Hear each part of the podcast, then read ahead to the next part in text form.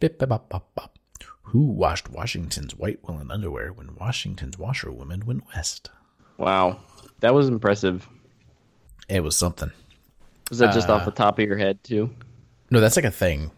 Uh, M- Molly told me that they used to do that in debate.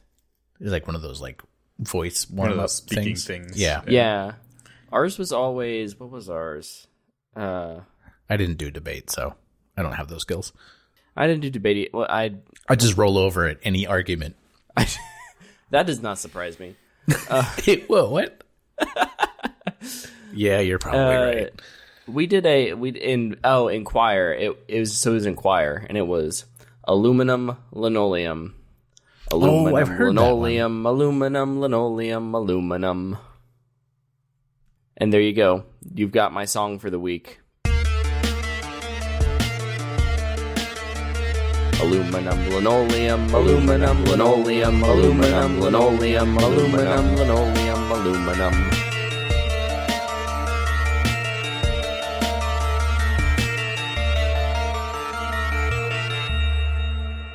So the uh this was like I don't know a month or two ago, but uh Sony keeps doing this very slow and tortured rollout of PlayStation 5 information. yeah. Um and they announced the DualSense controller for the PlayStation 5 and it was a very divisive announcement. I was kind of shocked. I think it was nothing was about the design, like the the actual functional design. I don't think I saw anybody complaining about that. I think it was just the weird dual tone. What would you call it? The weird dual tone, um, Color scheme. yeah especially to have as like your introduction to it, because it's like usually every controller is either black or white when they introduce it. Well, and the other thing is, it's kind of interesting how it's it's not smooth, and I can't tell. I think it. I think it's like a little bit off. Like the. It's not like the the black part is the same as the. I don't know how am I trying to say this. I think the white parts are raised up Yeah, off of the black parts, which Mm, they don't they don't match they don't perfectly. which i think i think personally i think it looks fine i just don't know how that's going to feel and i think people are worried about that it's got this weird like almost f- futuristic floating like the pieces are kind of floating over each other like uh Mm. like prometheans in in halo right Where, like the like they don't quite but they but they fit together and they make sense but they, they don't quite like they're not seamless and i don't know if people are just weirded out by that i think it looks really cool i just don't love i just don't like their their layout never have never will yeah. The dual. I've never liked the sticks next to each other. You But mean yeah, that the- the, the, they're on the same axis rather than the Xbox like off Right. axis? Yeah. I agree. I mean, I, I paid way too much money to get a good PlayStation 4 controller where they weren't next to each other because that's how much I hate it. yeah The only thing that I saw that was floating is like the touch bar, which I'm guessing I I've, I yeah it's I got that backlight behind it yeah, and I- I'm kind of surprised they're keep, keeping the touch bar. I think I can like count on one hand the number of games that actually used it as a touch bar. Yeah, it seems like that's just going to inflate the price for something that is not used that much. Right. And the, and like the only reason I can even think that they're doing it is to keep backwards compatibility with a bunch of PS4 games. Oh. Well, are the and I didn't I don't remember what if they mentioned this is the are the PS4 controllers at all compatible with the PS5? Have they announced anything like that? I don't think they've said. Because like X, Xbox hasn't. Yeah, Xbox um obviously is like here's our controller. It's basically the same as last time. Also, use your old controllers. It's fine. I mean, yeah, I mean that's the only reason I bought an Elite 2 is because they were like, "Hey, it's going to work with the new console." Man, I was looking for an Elite 2 the other day, and they are just sold out everywhere. It's Yeah. dumb. well, I think they only make them in limited runs because they're probably they probably don't sell a huge number of them. I would imagine. Yeah. But yeah, I, I I'm fine with the controller. I, I like the. I actually think the grips and everything look like an improvement over the the DualShock Four. The mm-hmm. DualShock Four is fine. Like it's. I know a lot of people that it's their favorite controller, but it's always felt a little bit thin, a little bit light for me. Mm-hmm. Um, and this looks like it has a little bit more heft. It's a little bit thicker, and it's got texture, more texture to it, which should make it more comfortable to hold. So, so yeah, I, th- I'm I'm fine with it. I just hope they have other options than the stupid white and black version. Yeah. So I love the look of this controller. I think it looks so futuristic and awesome. Um, it like I, my initial thought was, um, oh, what's that game with the space stuff in the Commander Shepard? Uh, Mass Mass Effect. Mass Effect. It does have a very Mass Effect vibe, doesn't it? Yeah, I I was very uh that was my my first initial thought was like, whoa, that's like Mass Effect in real life. And the design language of this, I'm I'm hoping this means that you know it's going to have a similar look as the console itself. I there's nothing special about the, PlayStation 4 how it looks. Um right. and I don't know, like having a nice, you know, it's almost like a piece of art. Uh, having that sit on, you know, in in the it, it, if it's a black box, you can hide it anywhere. But if it's like this nice looking console, Mm. you, you know, you put it out, you're not like afraid to show it off. Um, it's like this is this is this cool new thing. I think this looks fantastic. I really like the aesthetic. I love how the white and black looks here. I was totally not offended by the two tone.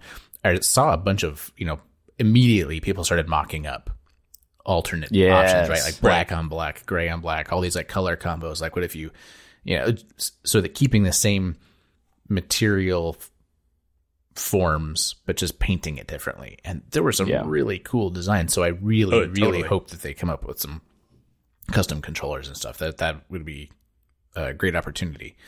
But um, no, I totally love this black and white thing. Practically speaking, though, uh, there's n- uh, having owned a white uh, Xbox 360 Xbox controller 360. for so long, uh, Or thing- knowing anybody that owned a white MacBook. yeah, Yeah. yeah. It just it's they don't stay white. People like your hand oils are rough, rough uh, materials on plastic. Yep. and uh yeah they it, it will in short order be disgusting well, and- and that's probably a big part of the reason why I don't like it is I've never been a fan of white for electronics. I just think I know that it looks futuristic. That's how a lot of sci-fi does futuristic is they make everything white because it Yeah. it's like this whole Look we how can clean it keep it clean is, because yeah. of technology and the truth is we can't keep it clean so i don't like it Yeah. yeah yeah so from a functional standpoint like uh i i would love to have a black controller yeah. because mm-hmm. it looks way less gross. Well and i mean it i'm i'm worried they're going to do this a similar thing they did with the DualShock 4 which is you can really only get a controller that's colored on the top. So like the back of the DualShock 4 no matter what fancy color you get it's always just a black back.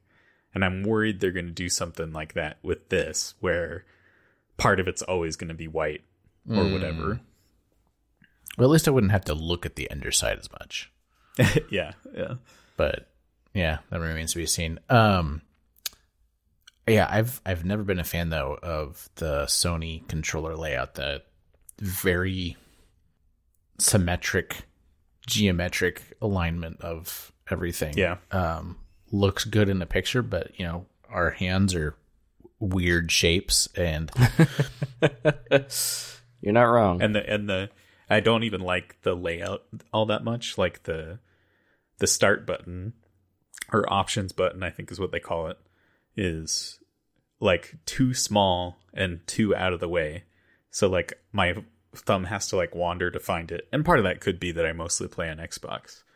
But I just think it's it's weird that there was like this established design and they just kept messing with it instead of refining it. They're like screwing with it. Yeah, because those buttons, the uh, the menu and the I don't know the the options Share is what it's Sh- called on, share on PlayStation. they're way up uh, even above the the d-pad and the buttons which Yep. means if you're accessing that in game your thumb is moving even further away from its default position which is on the thumbstick Yeah. Yeah, the way Xbox tackled that uh, with the the buttons inside the thumbsticks, uh, I think Great it's pretty decision. pretty good. Those are super easy to hit. Um, one of the key takeaways I think of the limited information they did say about the controller was that um, they now have haptic feedback in in the triggers. yeah, Yeah. that's nice Um, if I'm not, if if I'm reading this correctly, my understanding is this basically brings the PlayStation controller on par with the Xbox controller because the Xbox One controller has had um, haptic triggers So since Xbox One came out. not exactly. Okay, It actually so walk me through brings this. it past it. So really the the Xbox just has basically rumble built into the triggers. That's all it is.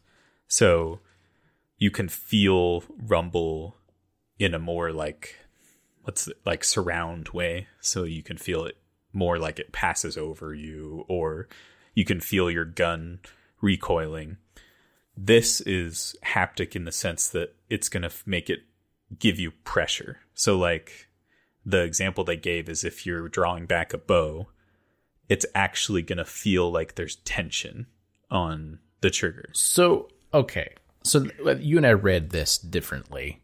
Um, because I read that and I was thinking what it's going to do is have a slight amount of vibration when you're pulling the trigger, and you're going to feel like a texture of Well, I mean, drawing back the bowstring.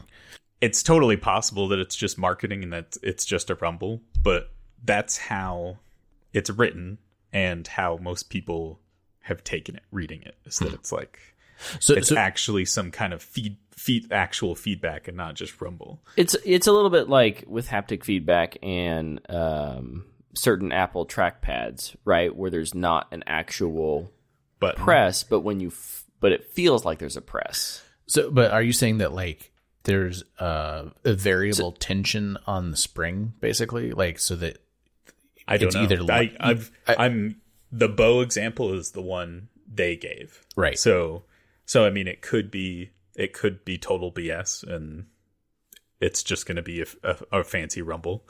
But according to them, it's going to feel like there's actually tension on it. So if that's true, that's really cool and is a cool feature.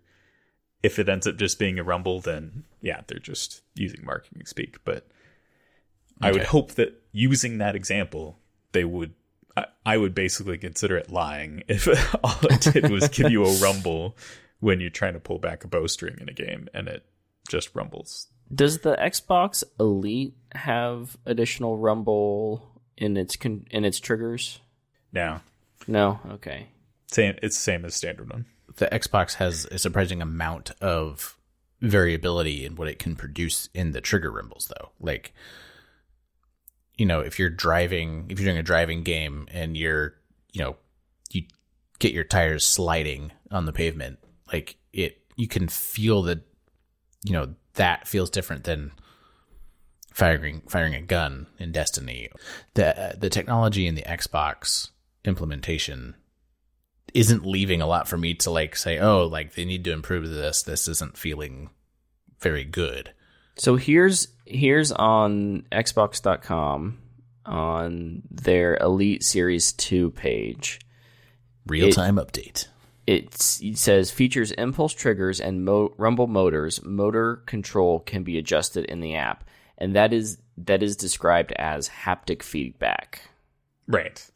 Because rumble is is called haptic feedback. Right. So it's just is Sony ad- adopting that same you know uh, definition, or does their haptic feedback is that um, a step above this in some way? Right. Well, and that's the And we problem. don't know. Is, is haptic feedback goes all the way from a rumble to Right. Yeah, Because haptic exactly, is something exactly. touch. So Yeah, I, I- I think my biggest concern with the DualSense, because I mean, other colors are going to come out, so I don't really care about the color as much as I complained about it.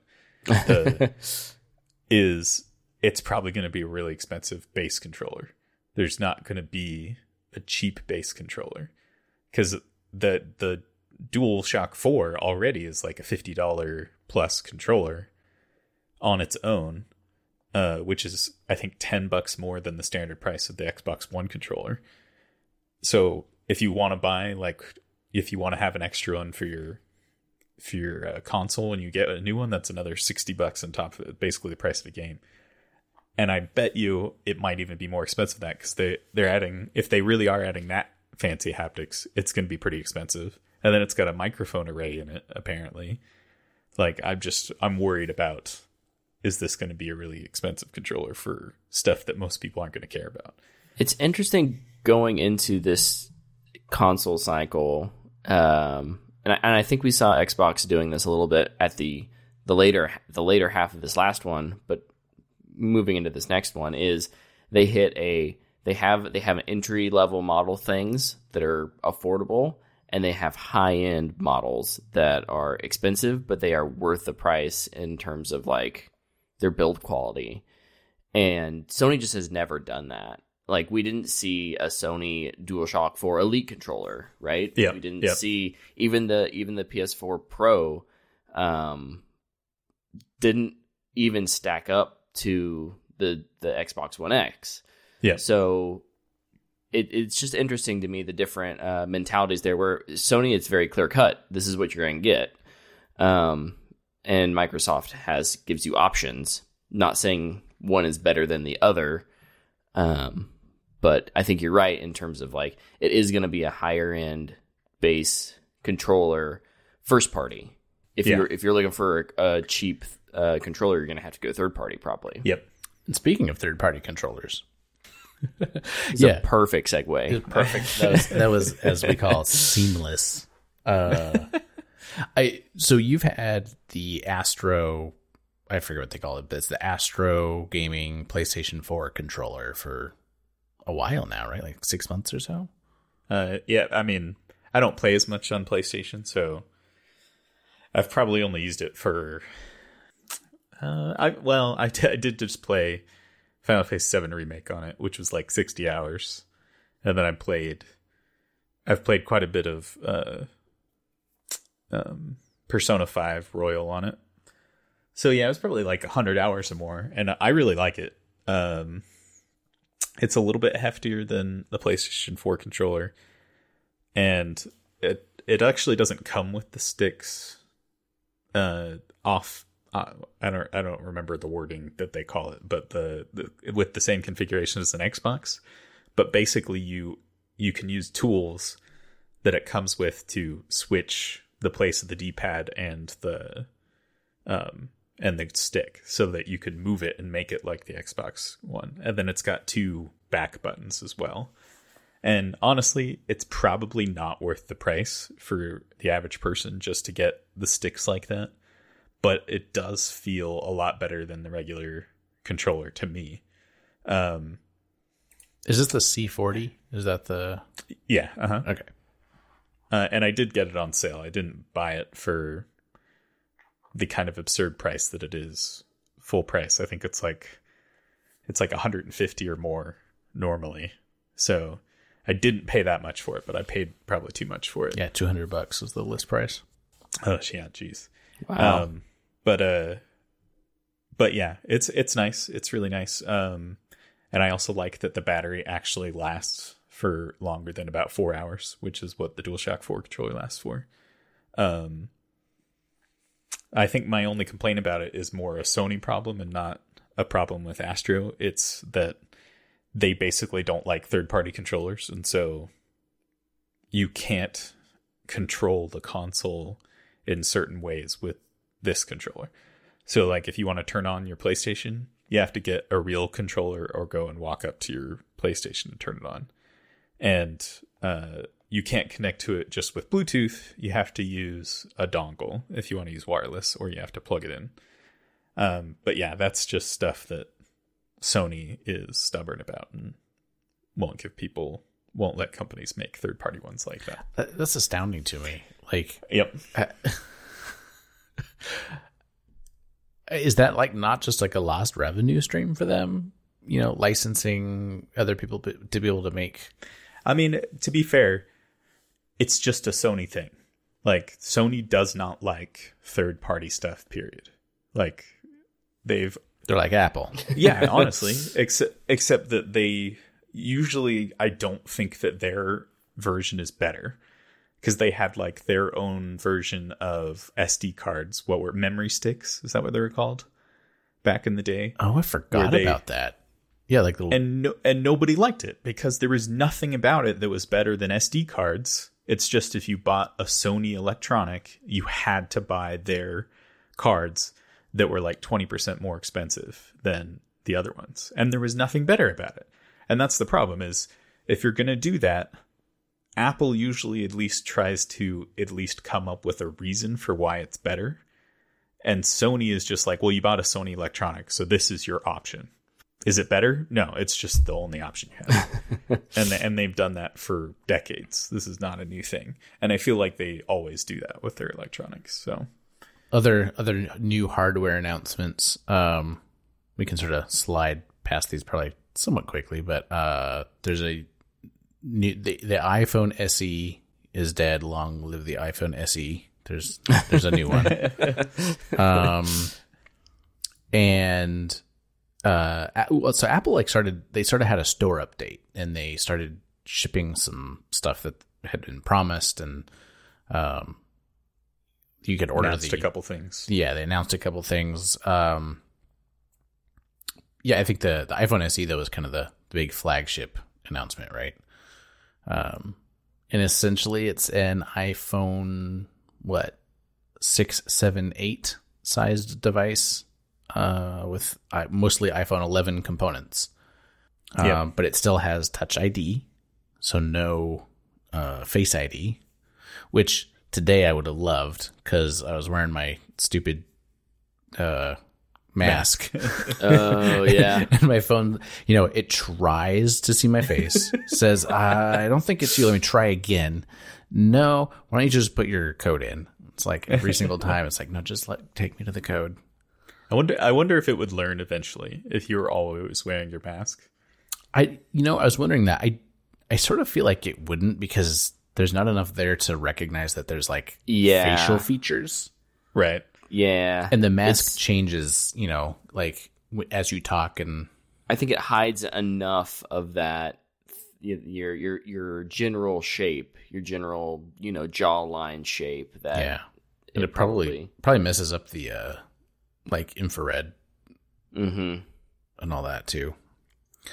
Um yeah so the iphone se the uh, this i think was a product that a lot of people expected but um i don't the large form larger form fact form factor for it i think was a little bit disappointing i was really hoping that this was going to be a smaller iphone Mm. and that they would, you know, keep maybe like the 5S, you know, size available because there are people who like that smaller form factor. I think Apparently that's that's uh not a thing anymore. Nobody wants small phones. Yeah, no. I, th- I think the thing that surprised me the most was that it wasn't edge to edge screen. I was kind of expecting because that that's kind of what they're pushing towards is that all their devices are going to be edge to edge. So, I was, what better way to do it than make their budget phone like that too? But apparently, they want to keep that for the slightly premium. Yeah, exactly. Yeah, if you Yeah. want if you want that, you got to pay the tax. And there was nothing like really remarkable about the phone. Um, It's a, it's a great deal. yeah, other than the price, uh, four hundred dollars for a sixty-four gig. Is that right? I think so. Yeah, I was glad to see 32 gig is not a thing that's that needed to go away. So It did. 64 gig is a good solid base so. price. Should have gone away like five years ago. Base storage, yeah, yeah. Um, yeah, I, I'm glad they announced it. I don't see me recommending it to a whole bunch of people. Um, Yeah. I think I think there's there's a few people when I think about like my you know people who are getting up around my parents' age or a little older, and they want or teenagers. or teenagers um, who want something that can run all of that their apps so that they can stay connected with everyone, right? Because you know the the crappy little uh, third uh, I don't know. I'm not gonna throw a name brand out, but you know this crappy little brand phone might not handle the Facebook app like it should, right? And you want to you want them to have something that's quality, uh, but won't break the bank. Doesn't need all of the the fancy things. I think this is who you know. This is that kind of a, a phone. Yeah, I follow that. yeah. Yeah, the, I, I, it's funny. Like for me, the size is the hangup. Like I was really hoping it was going to be smaller form factor because I know that, uh, I like my mom. She's very short. She has small hands, and uh, Yeah. she had the iPhone 5s, I think, uh, and loved that phone. Like that was the perfect size for her. And then they just had to upgrade to tens, I think, and uh, like that was like her first number one complaint was like, oh, "This is so huge." Like you know, she has to use like two hands to use it at all. Um, you know, to, to be able to type on it, and it's just it's less. You can't just pick it up with one hand and glance at it and do something quick and put it in your pocket. Well, I think I think the number of people that mainly use their phone as a phone is so small nowadays that that's the only market for small phones. Yeah, Because if you're using it for anything other than just a phone, why would you want a small phone? Right. Are you ordering like three of them right now, Britt? Click, click, click. Sorry if you can hear my clickies. No, I can't. I was just guessing. I may be ordering something relevant to our, our last conversation. Is it seven hundred dollar wheels for your your Mac Pro? Oh, you bought me hmm. seven hundred dollar wheels. Thank you. I expect, hey, I I may have bought them for you, but I expect you to send me the stands back. no joke. this is just insanity. Like I don't understand. I Three three hundred dollars to install them for you, and they don't give you the legs. yeah. So yeah, Uh, Apple's charging seven hundred dollars to change if I if I, on this schmancy Mac Pro if I wanted to change the flat feet to rolly wheels that don't have wheel locks, I got to pay them oh. seven hundred dollars. That's almost two of these iPhone SEs. no, isn't it? Isn't it actually seven hundred dollars if you paid for it for them to do it for you?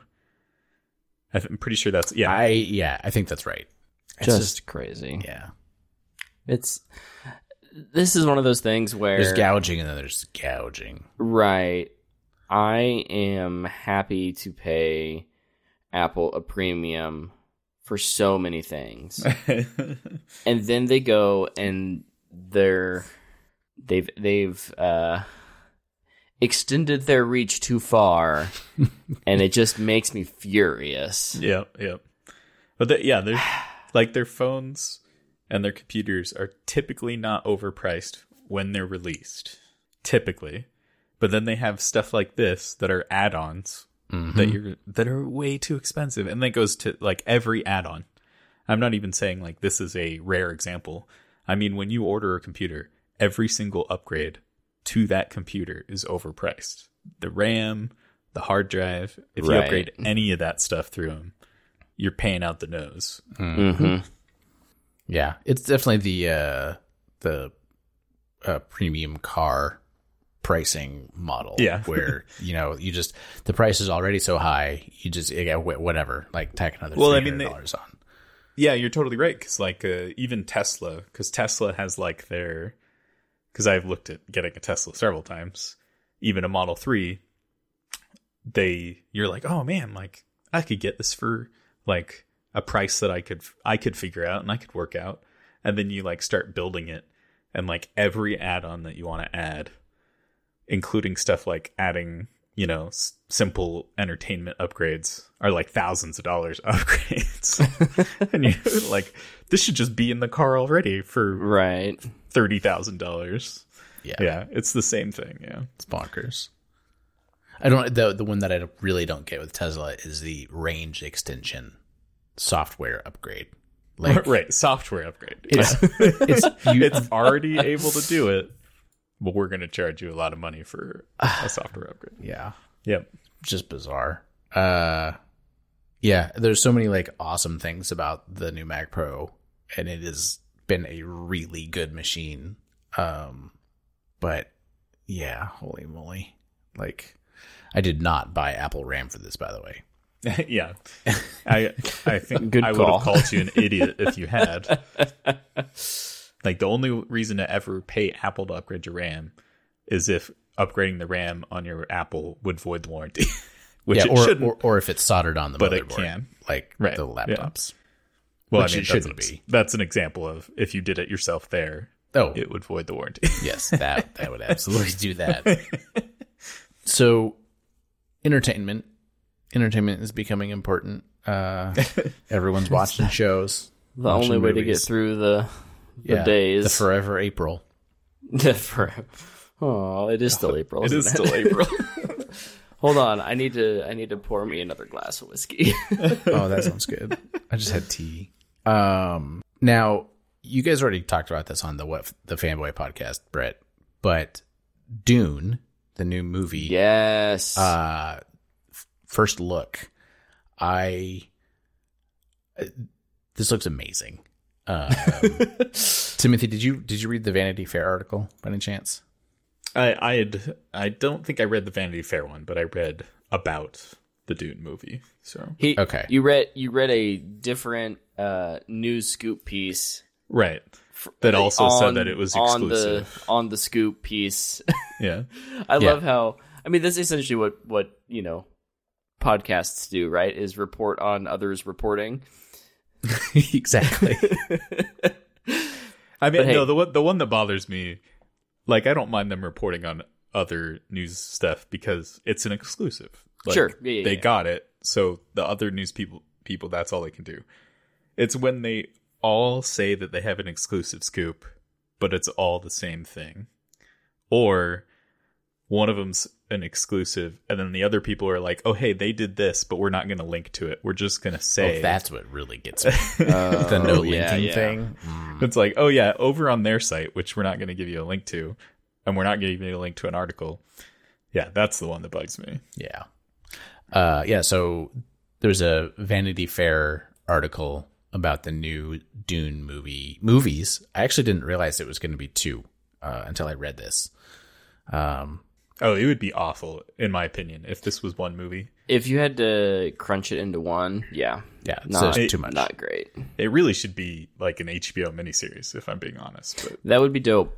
I'm going to butcher this. So, Brett, please uh, correct me. But the director, Denis Villeneuve, Villeneuve, Just Villeneuve. Villeneuve, Denis Villeneuve, um, who did Blade Runner 2049, which I loved, um, is is at the head of this project. And Yes. I don't even know where to start on this. The costuming is fantastic. These photos that they have, this is exactly what Dune feels like to me. Like Mhm. they nailed it.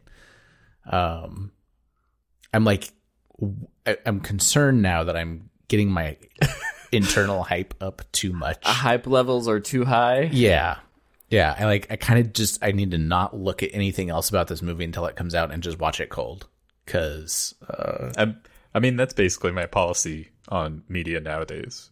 If I see something that gets me excited about a movie, even if it's like the director, then I'll be like, I'm not going to look at anything on that. Like, I might read an article or two, but like, I've kind of avoided the screenshots for this, and I probably won't watch the trailer when it comes out. no, absolutely. I, I, I'm very much the same way. Um, I, I didn't even know this happened. It was, it was the, what the fanboy podcast that turned me on to that this article existed. So thank you very much. You're welcome. um yeah i was like oh i didn't realize there was you know information about the new dune movie like uh you know how good could it be like you know let's click through let's check that out uh, yeah so the, the other thing, reading like oh oh my the other thing is the cast. yes It has got such a killer cast that I I uh, I don't know. Like much much like Blade Runner before it, uh, Blade Runner twenty forty nine.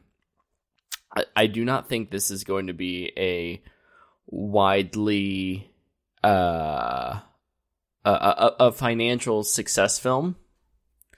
Um, but I think it's going to get a lot of probably critic critical praise, and it'll do well during the Oscars, especially this year, in the year where you know There's no competition.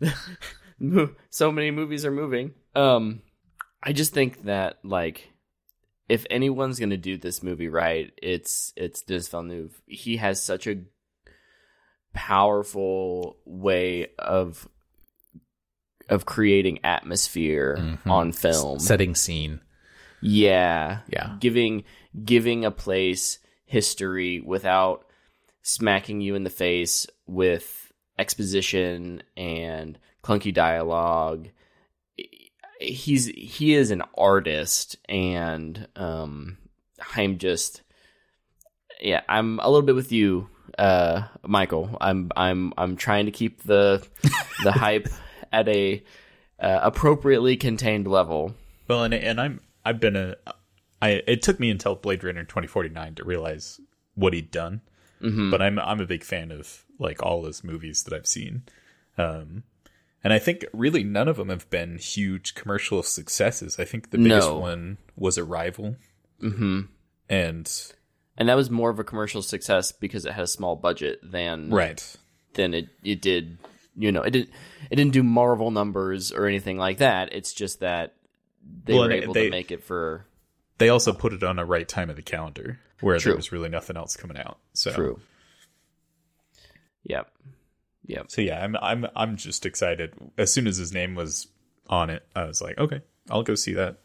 He's one of Oh. those he's one of those directors who I trust to take on um like like if there was anyone I would want to do a uh Mad Max mo- movie other than um Right. uh Miller It would be give him. it to him, right? Yeah.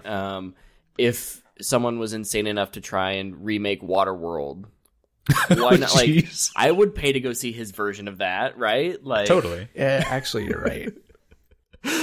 It's actually like one of the things that's most impressive to me about Blade Runner, and and even um, Dune, just from a couple of the screenshots I've seen, is he seems to have a knack for taking somebody else's idea and putting it putting it on screen. Like Yes. he's not interpreting it in his own way in a sense of like, oh well, I think I'm gonna exaggerate this and that. He's he's just like, okay, I get what they want to do. I'm gonna put that as close as I can on screen. Or, or close to accurate as I can on screen. Yeah, he's got this way of understanding and interpreting um, an artist's uh, message in in whatever piece of art that is. Um, I, I think a lot of uh, not to get too soapboxy on, um, you know how how do we interpret art and is it the role of the audience to try and interpret what the artist meant or is it all is it all subjective on the audience and whatever it means to them it means to them and that's the accurate interpretation. I just think that he does a good job of identifying what is what's the core that's there that resonates with both the author and the audience and then extrapolate that into uh, something visually engaging i'm stepping down from my soapbox now No, I to- I totally agree with you. Uh, the cast. So you mentioned the cast is like this looks fantastic. Um, and when they announced, that they said that uh, Baron Vladimir Harkonnen is Stellan Skarsgård. I was like, of course he is. Like, as soon as as soon as they said that, I thought, how could it be anybody else? Because he has such like uh, Im- I don't like imposing like strong sort of like dark um presence on the screen Like Mhm. he, he's gonna be like the perfect head villain.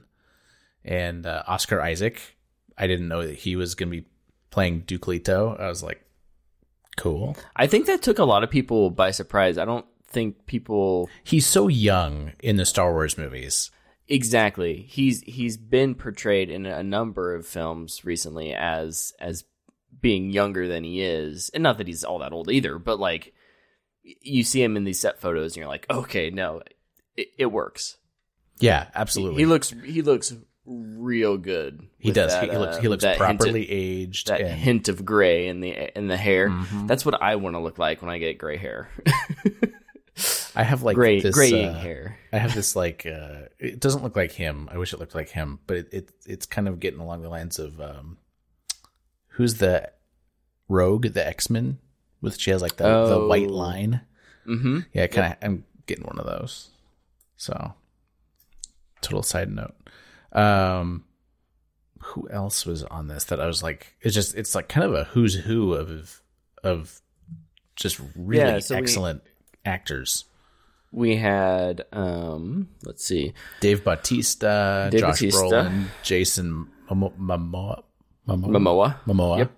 Jason Rebecca Momoa. Ferguson, Zendaya, Javier Bardem, and then of course, in our lead character. This is the one I don't know. Amazingly, what? I know. What? I had to look him up. Timothy Chalamet? Oh my gosh. I know. I know. Go I'm- watch I'm a go bad watch person. anything go watch anything he's in and you'll realize that he is somehow going to steal the spotlight from all of these amazing actors and actresses. Which he kind of needs to. He does. To be Paul. It's why he's perfect for this role. Is and you don't think about it until unless you've seen him in something. Um, and then it just it makes sense. Actually, um, I recommend if you haven't, which I know you haven't because you just said you Because I tell you these things. right. Uh, go watch Netflix's The King. Okay. It's about uh, King Hen- Henry the eight. I don't know which one. There's too many. There's too many King Henrys. The fifth. The fifth. The fifth. Um, and he does a phenomenal job in that. oh, he was in Interstellar. I didn't. Uh, yeah, he was the like the 15 year old version of a kid. Huh. He's extremely talented. Extremely talented. Yeah, he. Ju- I think he just plays uh, Cooper Coop's son, right? When he's fifteen. Yes. Yep. Cooper's son. Which so he's in there for like maybe twenty minutes or something. Yeah, not given much, and he's just kind of there to look sad. I think, if I remember right. Um, but uh, call me, call me by your name. He's fantastic in. Um, trying to read off some of the. I don't have that. pulled Lady up. Bird. Lady Bird. He's really a lot of good these are on my to watch list, and Yeah. I just haven't gotten to them. Little Women, The King. Though I'll, uh, put that on the list. That wasn't one that I had. So it's like on my radar. Yeah, and and it's it's you know it's just on Netflix, so chances are you have Netflix, you can go watch it. It's it's a long movie, but I actually think it's paced pretty well. I don't know, um, I'm not here to give a full review of that. You can go find that over on the What the Fanboy Show, but uh, but I think it's really good. Um, it's probably one of Netflix's best films, like a Netflix original movie. Yeah, I you know, and I like actually the idea that. It, so I mean, obviously he's done a fair amount of work, but um, he's not like um, a headline name that like a lot of people. He's not Tom Cruise, right? Right, Um, right. I, I I think that's appropriate for this kind of movie. Like you don't you don't have these heavyweights that when their name is on the poster, you know, it's sort of they bring the actor into the character. All the all the cast members that I'm familiar with, at least uh, in in the Dune movie, they sort of they're the the reverse. Like they embody the character, and the character comes out through them Mm-hmm. uh, and that I I love movies that work that way, and I think it that's part of you know setting a scene and uh, telling a story, and especially something that's as complicated and, and deep as the Dune mythos. Um, Yeah. But uh, yeah, so I think I think they need somebody who's going to be strong, but not like uh, overpowering for for the lead role. hmm Well, and I mean, to be fair, he uh, he's he's a young actor because the role's young, so it wasn't going to be somebody that was really well known because there's not a lot of actors that age that are really well known. So he's probably actually one of the more well known actors that age they could have picked. Yeah, it just yeah, it really probably just depends on if you really follow um like award circuit conversations. Right. Um you know, he's he's Oscar nominated. So he's I mean, he's got clout when it comes to people recognize him, but I think you're right, Michael, in terms of like a general populace doesn't necessarily recognize him just because he hasn't been around that long. Um not because it's not it's not because he's un uh unproven. It's just because a lot more of his films have been a little more niche or they haven't got they're not at the biggest movies of the year. Right. Um, So the people who are paying attention to them are more of those like award uh, people who do awards. Gotcha. Yeah. I feel like I'm I was talking a hundred miles an hour there. I apologize. I'll slow you way down. like uh was that drunk Raker? You slow down uh, Commander Riker from Next Generation. He always sounds drunk. so uh yeah, that that looks really interesting and I'm excited for this film. Um it sounds like we all are. So I'm sure we'll talk about it plenty uh when we get to see them. Um but until then, we have other things to watch. So, with our free time, uh, what have you guys been kind of playing, watching, reading? You know, what what what's keeping your attention, and anything? Is there anything that you feel like you want to call out specifically? Um, you know, share with somebody who might be listening, or Well, real quick, I know I've been talking a lot, but just because it relates to our last story, I'm I've started rereading Dune. oh, So I'm hoping to get through that before the movie actually comes out. Uh, when you say get through that, you're talking about just the first novel, or yes. Okay. Yes. That's all you really need to read. That's all. Yeah. Yeah. So I'm having fun. Um, I'm just like like within still within like the first hundred pages, but it's been fun to jump back in. It's been a long time since I've read it. So, Timothy, what about you? What what I I've been uh, I haven't been watching as much as I thought I would be during this. I've got like quite a few shows I want to watch. I think The Wire's kind of my next one I'm planning on binging because I still haven't seen that. oh, But, uh, yes, good show. Yeah, I've heard it's fantastic. Um, but I've been I've been listening to some podcasts. Uh, I've really been enjoying Conan finds a, or Conan needs a friend. Conan O'Brien needs a friend. Oh dear. Uh, very very funny he basically it's mostly like comedian friends or not even really friends like just people he knows through the in the industry mm, mm-hmm. and he basically like brings him on in the pretense that he's interviewed him so many times on all of his shows but are they actually friends and so it's like Oh. But that that really isn't what it's about it's really just him having a conversation with somebody and it's very very funny um especially if you like his self-effacing kind of humor um Yep.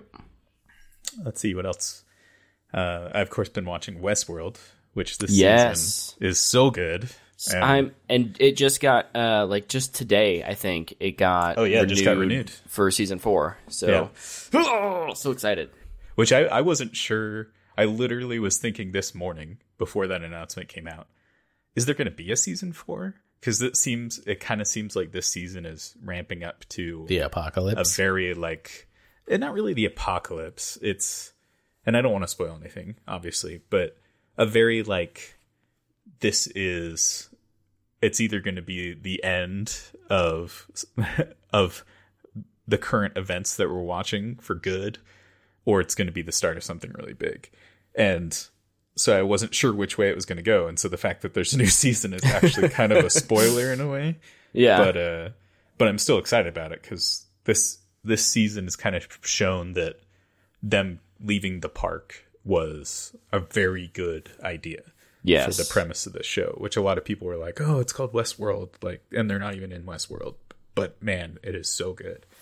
Um, let's see what else. I've been playing a lot of video games. Um, tr- tried out the new Destiny event, uh, which eh, it's just a bunch of bounties like usual. Um, I've been playing Final Fantasy VII remake, but I don't think any either of you played Final Fantasy VII, so No. you probably probably aren't as interested in that. It's really good. It's a really good action RPG. I had like a whole bunch of friends who were really into that in Well, it- high school, I think. Right. Yeah. oh man, it was huge Yeah. when we were kids. I, I never played it. um, I t- I I probably played it three or four years after everybody else played it because I didn't have a PlayStation until because you know I was at the age where I couldn't buy one for myself, so I had to I had to wait till I was the age that I could buy one for myself, and then I played it. And uh, but uh, it's it's interesting because it they called it remake in the title, and I thought that was really strange. And then I played it, and it's actually makes sense when you play it. Um, and I, once again, I'm not going to spoil anything, but they don't just like most remakes that you play are really remastered. You know, they're not remakes. They call them remakes, but they're really just they take the exact same storyline, the exact same game mechanics, and they just update them a little bit and make them modern.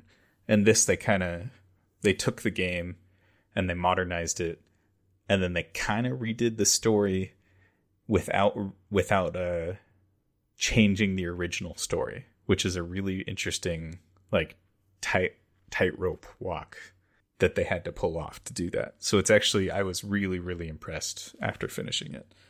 Um yeah, and then I've been reading Altered Carbon because I watched season 2 and I'm like I never read books 2 or 3 and I completely forgot what happened in the first one, so I'm rereading book 1 so I can reread the or so I can read 2 and 3.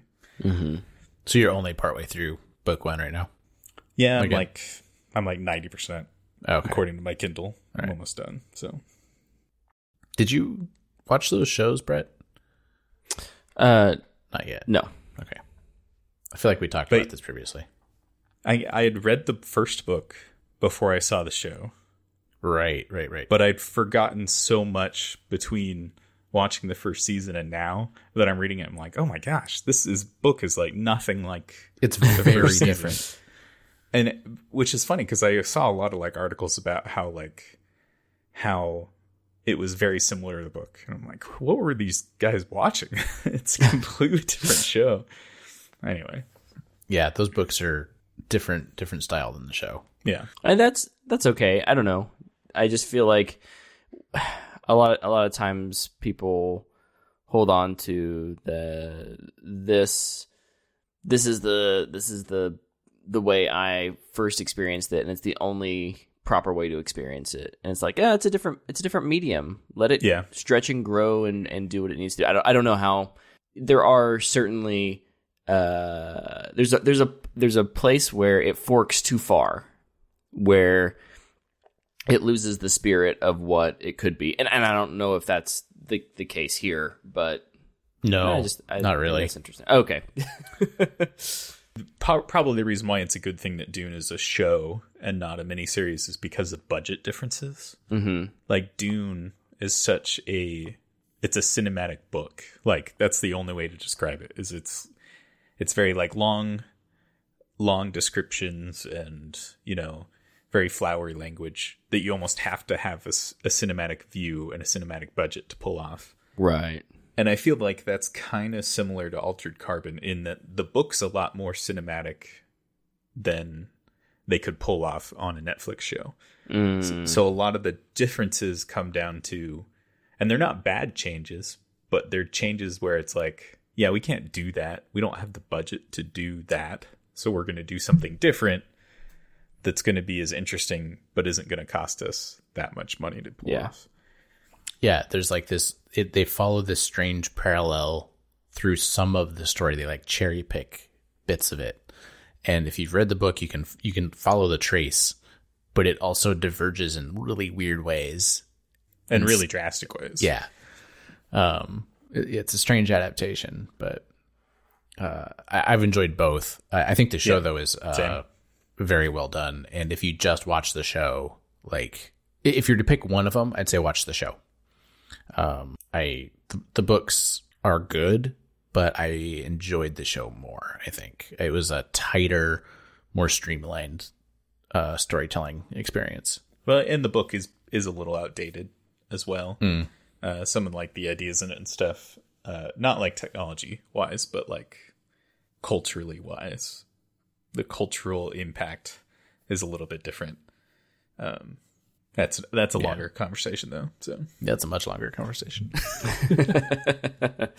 uh, but yeah, I mean, it- so speaking of uh, literary works that have been remade with adjustments, um, I started reading The Lord of the Rings again, Yes. which was uh, I haven't read that book in I'm gonna say fifteen years, maybe twenty. Like it's been a long time. wow, it has been a long time for you. Yeah, I was I was e- early high school, like maybe freshman year of high school. Last time I actually read it, I sat down and tried to read this Silmarillion at some point. So you are a little older than me, so it was, it was middle school for me.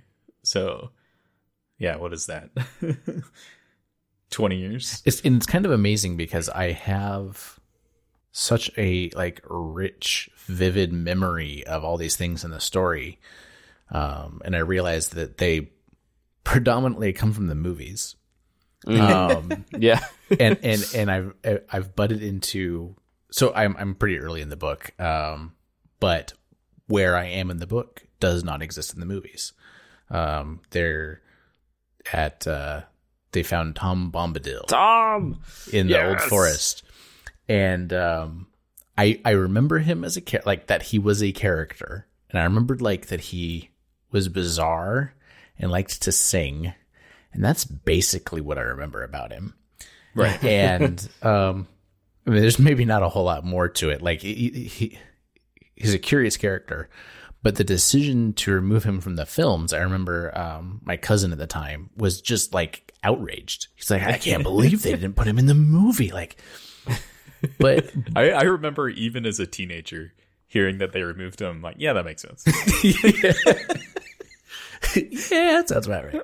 Yeah, like there's a whole interesting storytelling, you know, discussion that that happened when they sat down to say, okay, we're going to take this whole story arc and we're going to make it into three different movies and how are we restructuring this? Because the beginning of the book is almost it's like on rails with the movie. Um, Yeah. lining but they kind of had to. they did, and like lining up to Bilbo's party, and just like words that are said. The the thing about the proud, it's like you know Bilbo's up there at his party, and he's talking, he's addressing all the different families of of hobbits, and he says the the Proudfoots, and the old guy's got like his feet his foot up on the table, and he's like proud feet. That's like literally in the book. Yeah. I thought it was totally a movie thing. No. So it was curious because I started reading and I went, wow, this is tracking a lot more than I expected it to. And then uh, it started to, to diverge. Um, the time, I totally forgot that, like, what is it, like 30 years, 20, 30 years had like gone by between the beginning of the book and when the actual action happens. Yep. Oh yeah, yeah. Um, yeah, I was, I, that I had completely forgotten.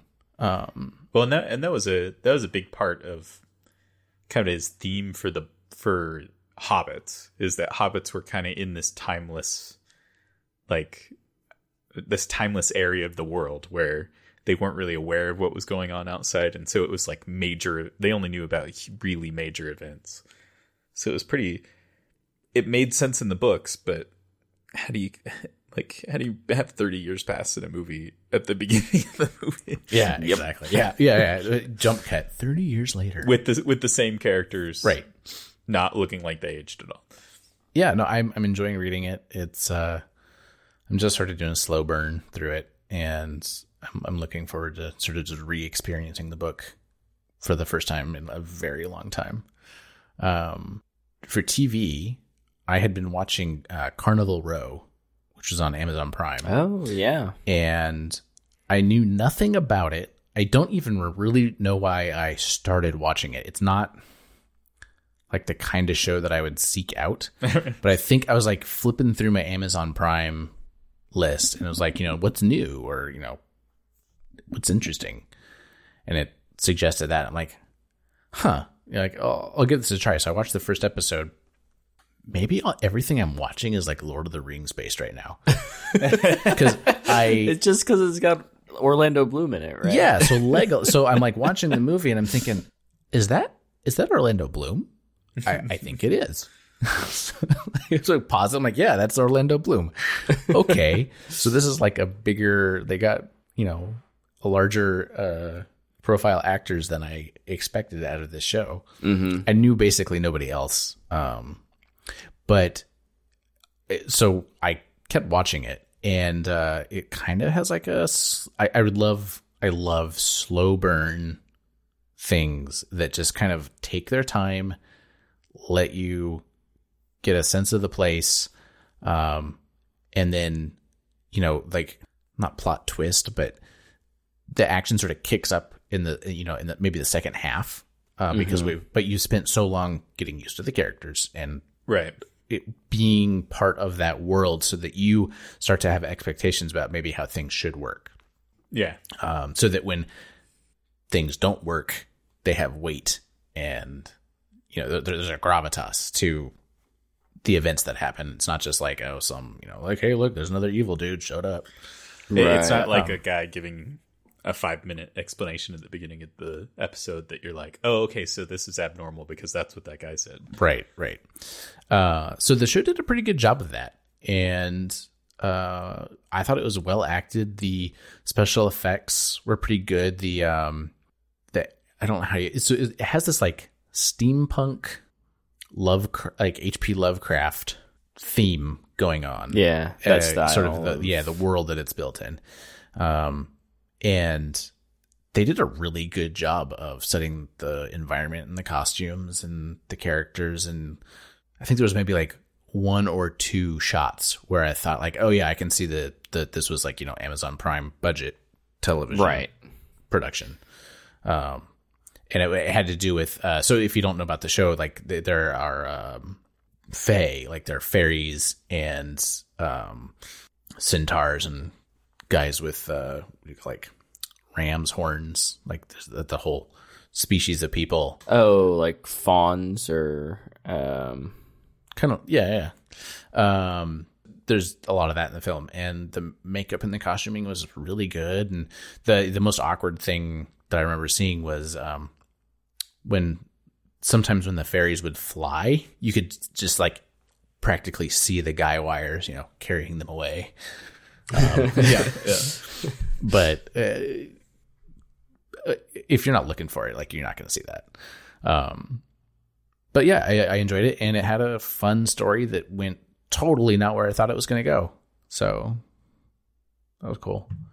awesome. Yeah, and then uh, I've been playing. I played way too much Apex Legends. I need to like. I just need to let it cool because I, uh, for the first time, I finished the season pass. I had never finished any of the season passes before. Yay. I didn't even This is buy- my first season too that I did it. I didn't even buy the like booster pack thing at the beginning Oh. to get you the first 25. Like I just started at one because because I had done You that did more than me. because I had done that before and I'd never finished the season pass and I was like I'm not gonna like spend the extra money like I'm not even gonna finish it so that's fine. And then we got all got, got locked inside and I played it. Ton. I bought the boost and I would have finished it even without the boost. Honestly. that does not yeah, yeah, surprise you me. because you played with me so yeah. Um, no, I, I, uh, that's one of the reasons I've been enjoying Final Fantasy VII remake so much, even though it's it is a really good game. But it's also just been like, oh hey, I'm not. something different. It's different than than Apex, and there's not like a s- stress. Like there's a certain amount of stress playing an online competitive game. Yes, Sure. there is. Yeah, yeah. yeah. And then uh, got myself to platinum rank in the ranked play. So that was, I got there. I was like, I'm good. I'm done. I'm happy. Like that was that was all I wanted to achieve this season. I finished the season pass. Got uh, platinum rank. I can set the controller down and be happy with it. Nice. That's awesome. This is a, a little bit off topic, but you kind of you kind of reminded me of uh, like with uh, that show that you just talked about. Um, Carnival Row. yeah, when you were talking about Carnival Row, like I I saw that and I was and people were recommending it to me and stuff, but I, haven't watched it yet, and I kind of realized in the last few weeks while you know while we've been in quarantine and I've been looking for stuff to occupy my time. There's so much fantasy out now, and fantasy has like never been my favorite genre. Like, uh, I kind of like read Lord of the Rings as a kid, and then I- I'd read that before I basically read any other fantasy. So most other fantasy felt like knockoffs. Of, That's a crazy one to start with. right, exactly. You set the bar too high. yeah, it's it's totally what happened. Well, and especially because when I was a teenager, basically all fantasy was just ripoffs of Lord of the Rings in one way or another. Even Yeah, if yeah. it was just they only used the creatures that were from Lord of the Rings, even if that's Mm-hmm. the only uh, of all it was. And and interestingly enough, because of that, I didn't really read much fantasy. I think I read like the the Eddings, uh, Mal- Malloreon, and oh man, what's the other one called? The Bel- the Belgariad. I think those are the only other two fantasy series I really read. Yeah, it wasn't until Brandon Sanderson that I really got back into fantasy, and I mostly stuck to science fiction. Um, yeah, it's kind of interesting because we're kind of hitting this like renaissance of fantasy because of probably i mean let's be honest it's because of lord of the rings the movies we're still kind of riding off of that high but uh, Twenty also years later. yeah totally Well, and we're gonna be. I think we're. I think we're gonna be seeing, like, when you talk about a renaissance, like the that peak was so high that we're still getting stuff now, but it's gonna peak again. I think here in another Yeah. three or five years well and, and i think a lot of people probably think it already did with um with Game, of Thrones. Yeah, yeah because game of thrones is what's really caused like that series to come out on netflix it's all these studios like scrambling to grab up a fantasy uh show to put on their networks Game of Thrones is probably the best thing to happen to fantasy in the movie TV realm because it's so antithetical to what like Tolkien high fantasy is Right. that when we get these other things that are you know either if it's Amazon's Lord of the Rings series or you know uh, the the Chronicles of Narnia that series that Netflix is developing like it's going to be almost refreshing to see those again because we have this period where everyone's trying to be not those things. They're still trying to be fantasy, but they're doing it in that uh, Game of Thrones almost uh, Martin Martin Low fantasy. yeah. well, it's just I mean, I think it's just a critique of high fantasy and it's and it's a subversion of expectation of what high fantasy has traditionally been. Well, and honestly, the funny thing is, my critique of, of fantasy in general has always been that because it's fantasy, there aren't hard and fast rules ever in yeah. most fantasy. Um, and and I mean, a lot of that comes from me being a big sci-fi nerd, and so not counting Star Wars as a sci-fi here. Um, sci sci-fi has very cut and clear rules because it's supposed to be our rules with some new technologies that have made it so we can bend the rules at best. And occasionally there's been some breaking of rules in, in good science fiction, but for the most part they stick to our the rules of our universe. Mm-hmm.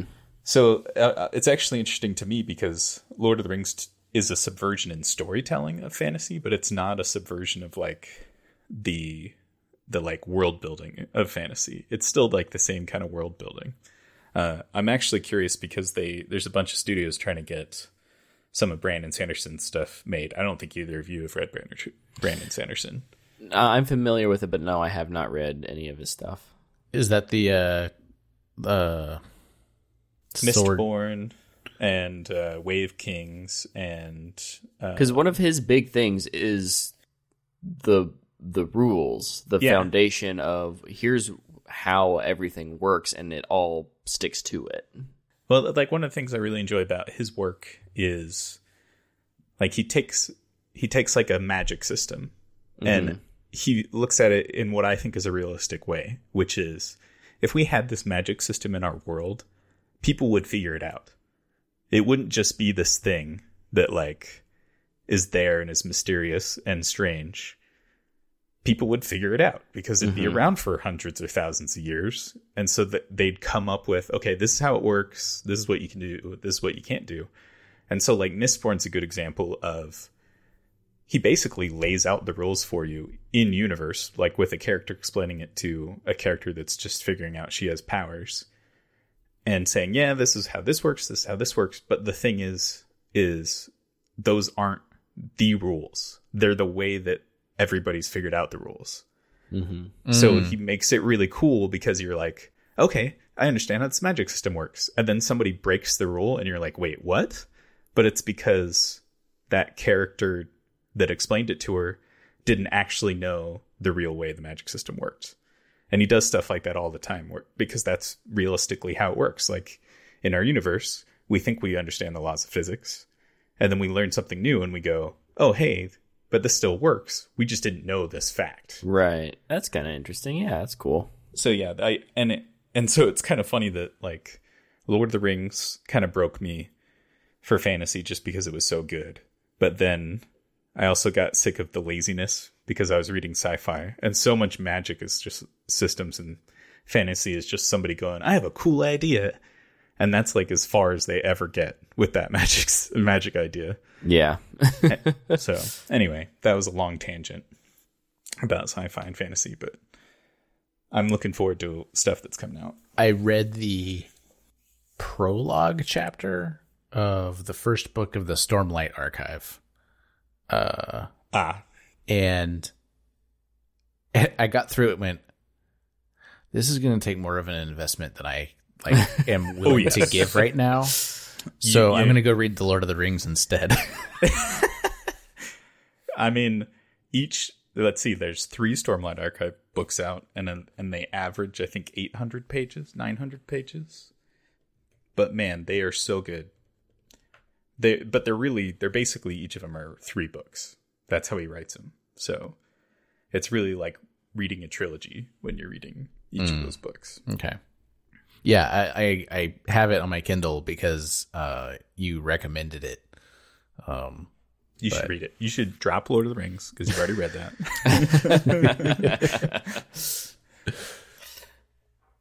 No, sometimes you just have to have a little comfort food, and if that's what Lord of the Rings is right now, just keep enjoying it. yeah, that's exactly what it is. Yeah. Oh, sorry. It's over a thousand pages. I just looked it up. It's the average or the total number of pages between the three books is 3,558 pages. Ouch. That's a lot of that's a lot of book. Maybe they're like really small pages, so you couldn't get that much text on a page. Uh, no, Big big font. no, no. Would it be worth it for me just to download the audiobook? Um, uh, no.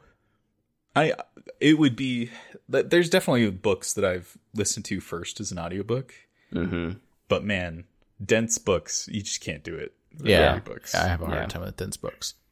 But I, I am it being completely sincere when I say it's one of the best fantasy series I've ever read, and probably my favorite fantasy series of all time um, is Way the Way of Kings. But if you want to get into Brandon Sanderson in a much more uh, easily manageable way, I'd I'd start with uh, Mistborn or Warbreaker, and Warbreaker's great because it's a standalone book, so you could read it and get a feel for his writing without having to invest a whole bunch of time or energy into. And it's a it's a much shorter book too. I think it's like 400 pages or something. Nice. That's practically a novella. Oh. Michael, anything else? Uh Molly and I watched um we finally got around to watching uh, oh, did I talk about this last time? For All Mankind. Oh no, I don't think you did. Yeah, so we finally got around to watching and finishing For All Mankind. Uh enjoyed that quite a bit. Yeah, it's, It's good. good. Yeah. Did did both of you did you finish it too, Timothy? I know you hadn't. I Last I I need to to you. watch the last episode. I'm on the last episode. oh, So you you stopped with that cliffhanger? What are you Uh, doing or may- here? I must have wa- I must have watched all but the last two. Okay, Okay, okay, that makes more sense. it because we, we got to the end of this? We, we were going, we'd been doing an episode a night, and we got to the end, and the second to last episode finished, and we're like, crap, you we, can't got, we, stop we, there. gotta, we gotta watch this. I, I'm just such I'm such a sci-fi nerd that I'm like super interested in all the ways the universe changed, and I so like I was watching every episode like focusing on that stuff, and then when it stopped focusing on that stuff as much, I'm still interested in it. I just like have been less interested in it. yeah, I, I So, like- it, It it becomes way more of a of a drama, right? yeah. it, it takes on a And it- totally different tone. It's still a really good drama, and I'm gonna finish it. It just I had other stuff that I was Yeah. interested in, so That's fair. Cool.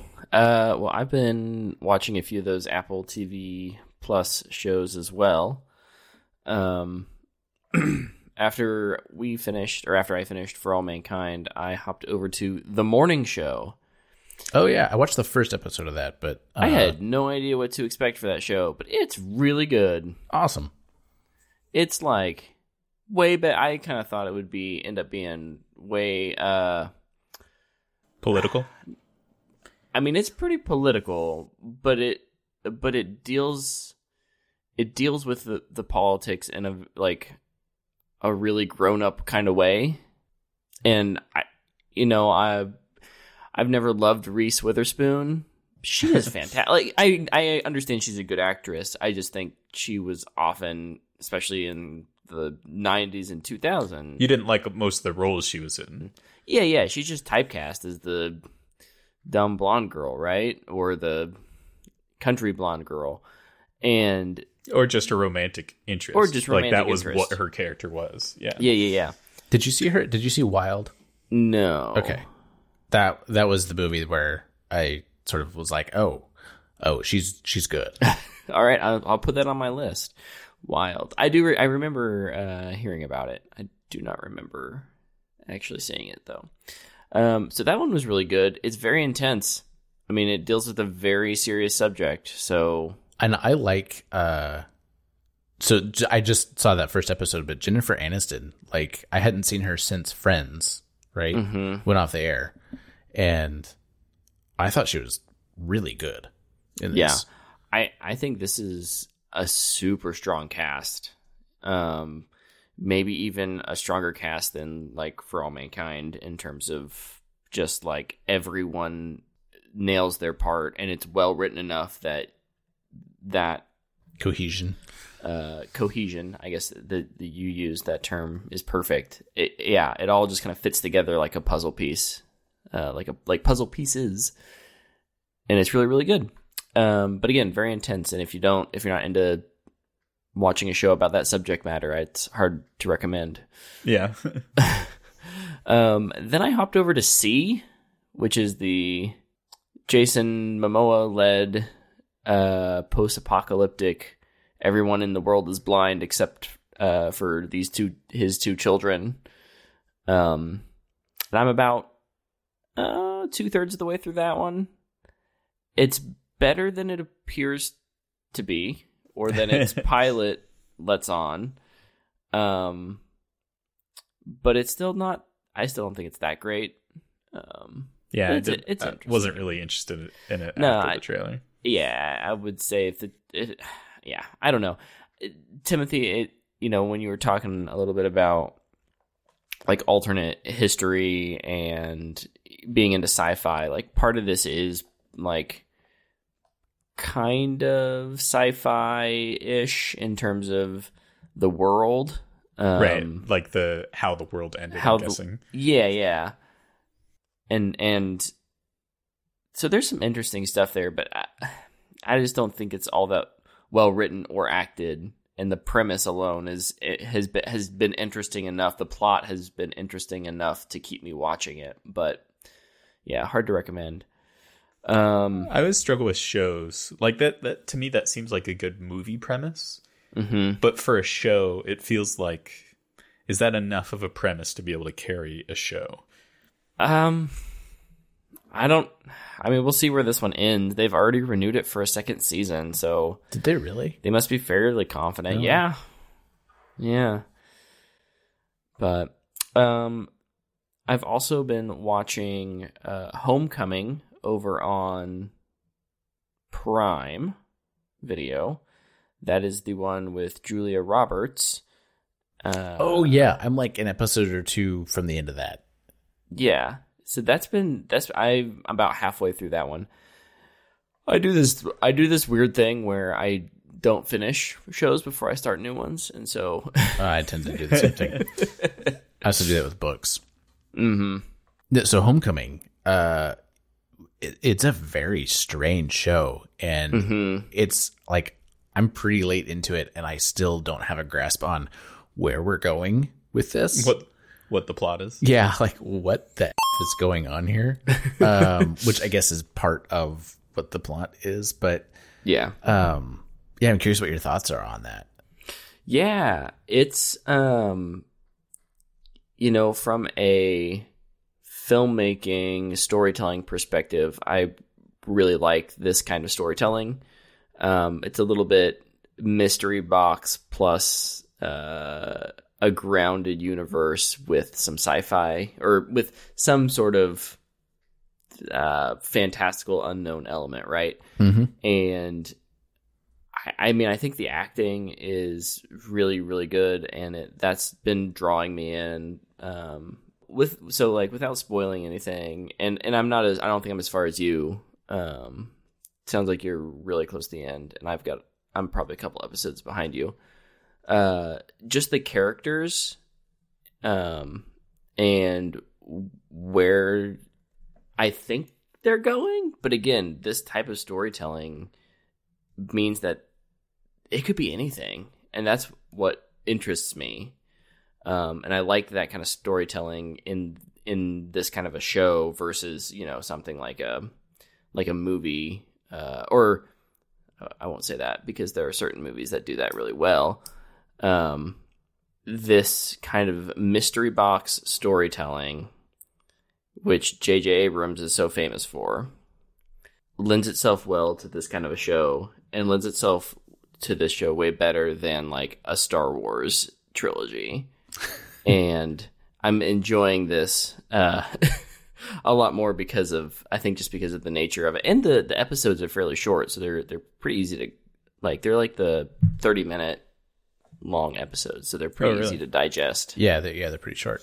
They uh, so the reason I haven't finished this show yet is that, um, so I don't like horror Mhm. stuff, um, and this is not a horror show. It's a thriller, all. is it? It it's it is a psychological thriller. Like Right. there's Yeah. nothing really going on like on screen, but man, do like I have an aversion to going back into the watching the episodes because there's so much tension. I don't know what they're doing. I don't know if it's like the sound or just the way the shots are done, but there's this incredible level of discomfort and um there's it, there's almost this, like this sinister quality just hanging in the Yeah. background Mhm. and um so so ev- so I finished an episode and I'm like I don't really want to watch another one right now and then and then I'll think about it a week later and go uh not not yet Yeah. well, and I think that's kind of a, a trend that's going with drama right now. Mhm. Is there's because there's quite a few. of I can't think of all their names. Like there's like one about like sharp. It's like something about sharp blades is the name of the show, and like all these like dra- There's basically all these dramas that have like these thriller type psychological thriller aspects to them. It seems to be a popular thing right now, and I think a lot of it's from Breaking Bad. Um, mm-hmm. yeah, it, yes that's a good and uh link and I know exactly how you feel because I finished the first two seasons of Breaking Bad, and then I haven't compl- com- I haven't finished the rest of it. And it's not because I didn't enjoy it; it's really, really good television. It's like one of the best made TV shows in the last like twenty years. But it's so like it's stressful to watch. yes and you don't really even is. get like a catharsis out of that stress Mm, at yeah. all. You just kind of like wow, that was crazy. That's what that's what you get at the end. Yeah, it's like emotionally draining. Yeah. Yeah. Eh, eh, honestly, yeah, like I've found I'm watching less and less dramas because of that. And it's not that they're not good. I just I don't have the like mental energy to watch them all. Maybe they're too good.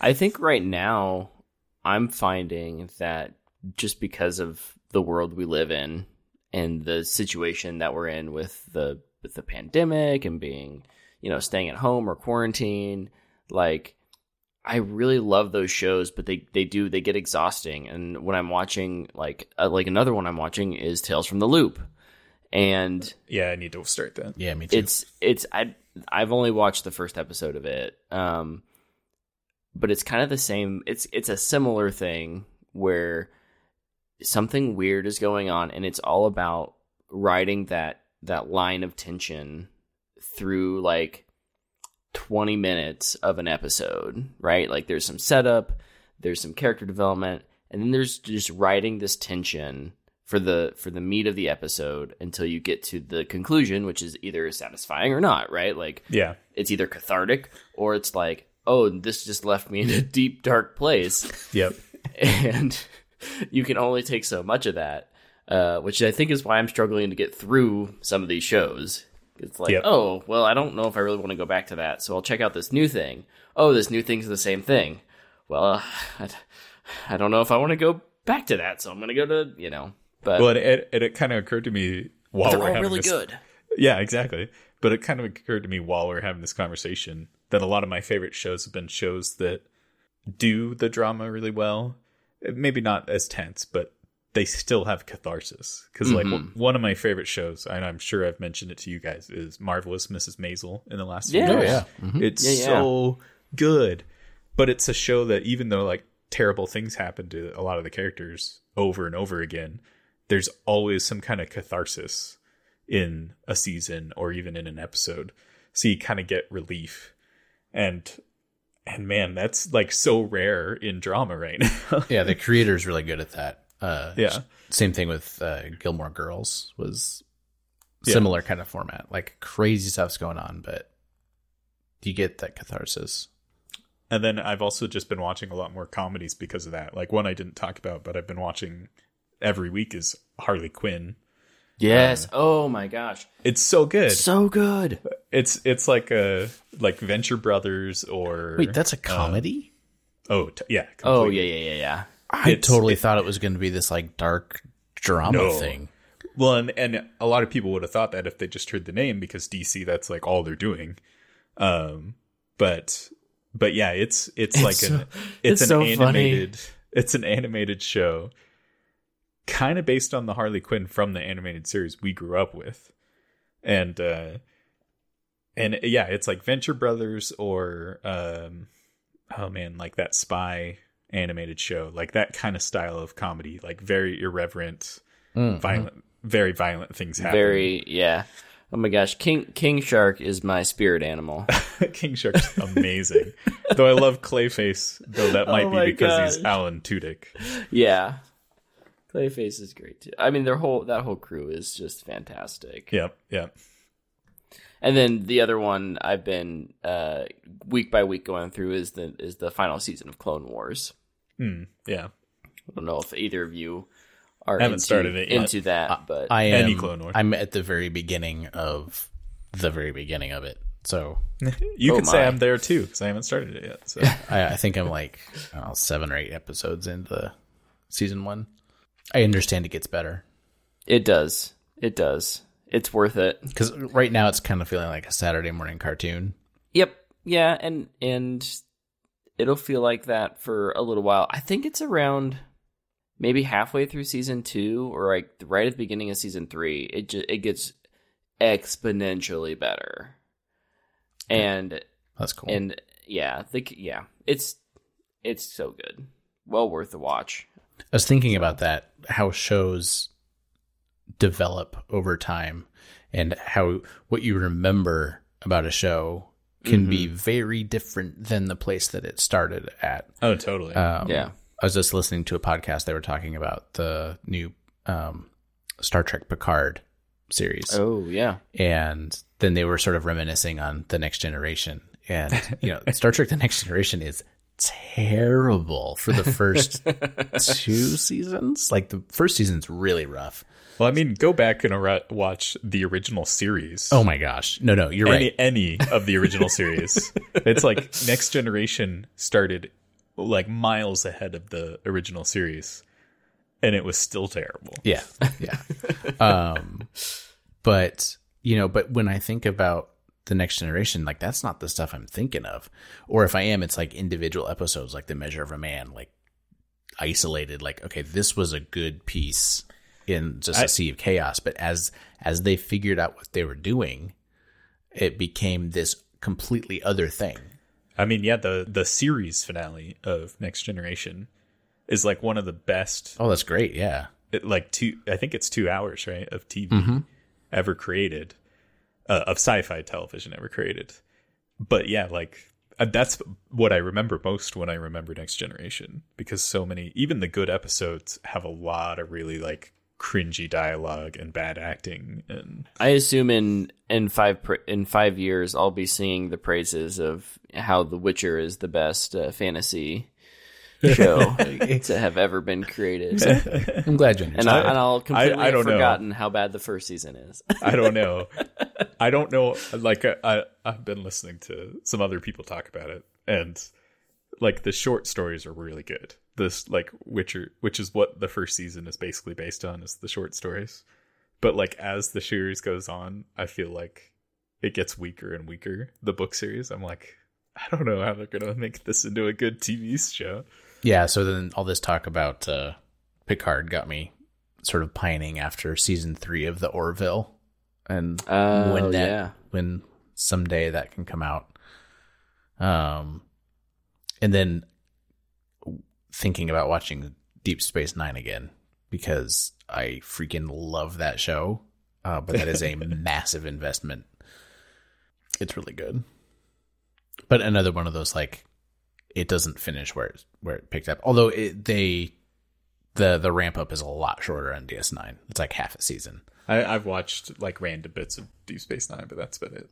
Yeah, you can't really get it from random bits. It's about like the characters like and the, the- people and like you Right. go through the episodes and you sort of experience things with them and you build a relationship with with the characters. Um and that's why it's strong. that's kind of been a thing Star Trek's been doing is the the more shows come out, the more storyline heavy they've gotten.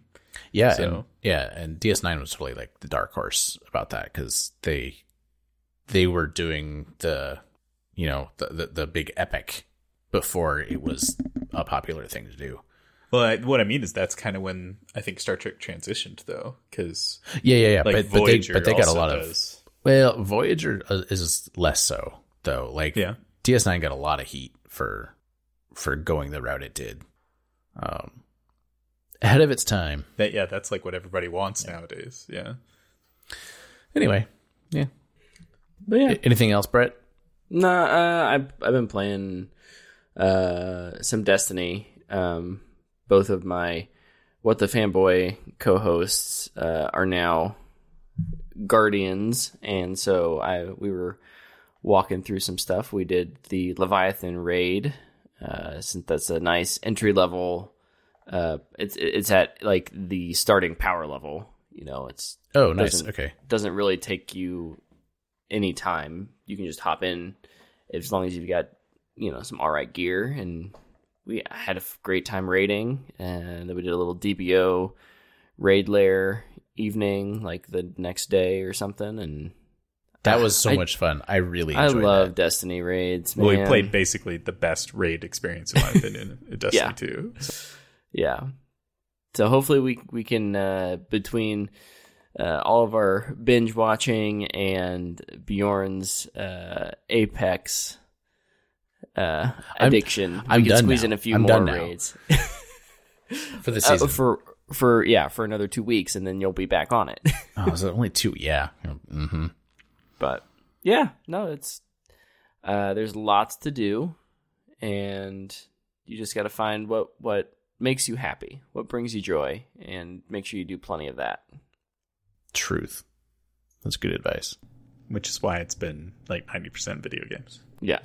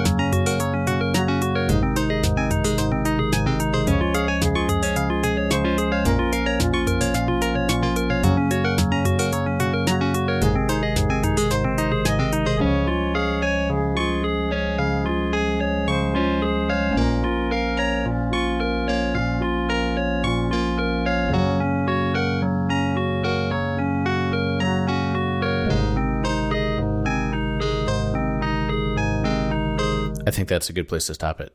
We have a lot of material. You have a the lot you longer the longer the longer you go, the more drunk Brett you'll get. So I, th- I think there's there's rants. There are keep rants, riding this horse. There are rants from all three of us in there. That Oh, you yeah. could easily cut out. Yeah, yeah, yeah. yeah. I'll- for sure. we'll leave it on the editing room floor. we, you should do a bonus one for this. Save it for the Patreon. The really long one. The forever episode. Yeah, you have to pay hundred dollars a month to get access to stuff like that. But it's not even. It's it. not even you know um like just extended versions it's literally just every blooper from or every cut piece stitched together you know other than so it's just all out of context. it's just a lot of out of context mumbo jumbo all in one episode I definitely hit my pop filter a bunch of times, which spikes my mic a little bit, so I apologize. Pop. Pop. Okay. Yeah, fortunately, uh, stripping that stuff out isn't too bad, unless it happens when you're talking. My mount is loose. Do, I don't. Can you guys hear this? Yeah. yeah uh-huh. yeah Yeah. And so, like, if I bump my desk just wrong, it uh, makes things shake. So I gotta like dismantle this and reattach it all. Yeah, I think that's why a lot of people use stands instead of the desk attached ones. I like being able to swing it out of my way, though. Like, Yeah, the one thing I dislike about my current setup is that like I have my mic out when we record and then I have to like weasel it back and I you know, unplug it and move it all the way around and I guess that would it's not. I want whiskey. it's good. it's, it's good. Uh, all right, guys. I think, Alrighty. think that does it. I'm stopping the recording. Yep.